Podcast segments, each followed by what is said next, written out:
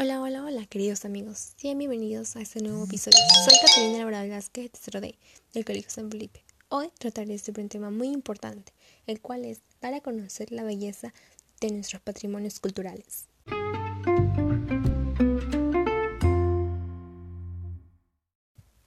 Como sabemos, el Perú es un país mega diverso, diverso en culturas. En este hermoso país tenemos maravillas como el conocido Machu Picchu.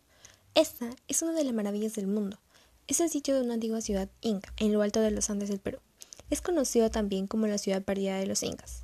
Es considerado uno de los conjuntos arqueológicos más famosos y espectaculares del mundo. ¿Y pues dónde se encuentra? Aquí, en Perú, en el departamento de Cusco.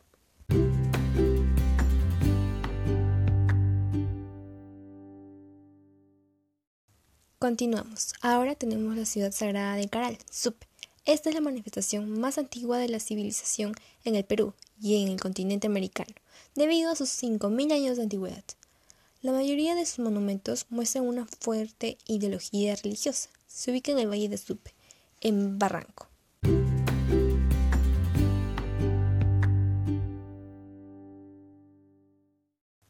Continuamente tenemos a la hermosa ciudad del Cusco. Este fue el centro urbano más importante del imperio del Tahuantinsuyo fundada por el Inca Manco Cápac. Aquí te informo que alcanzó su mayor desarrollo con el Inca Pachacútec en el siglo XV.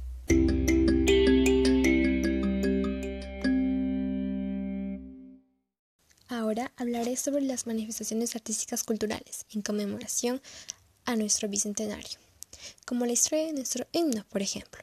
Quien la compuso fue José Fernando Alcedo, siendo Perú el único país en el que una persona natal del país compuso el himno. Esta canción narra la independencia del Perú, aclarando una vez más nuestra cultura. Entonces, se puede decir que tenemos variedades de patrimonios culturales y manifestaciones artísticas. Por ello debemos valorar a estas maravillas, porque forman parte de nuestra identidad.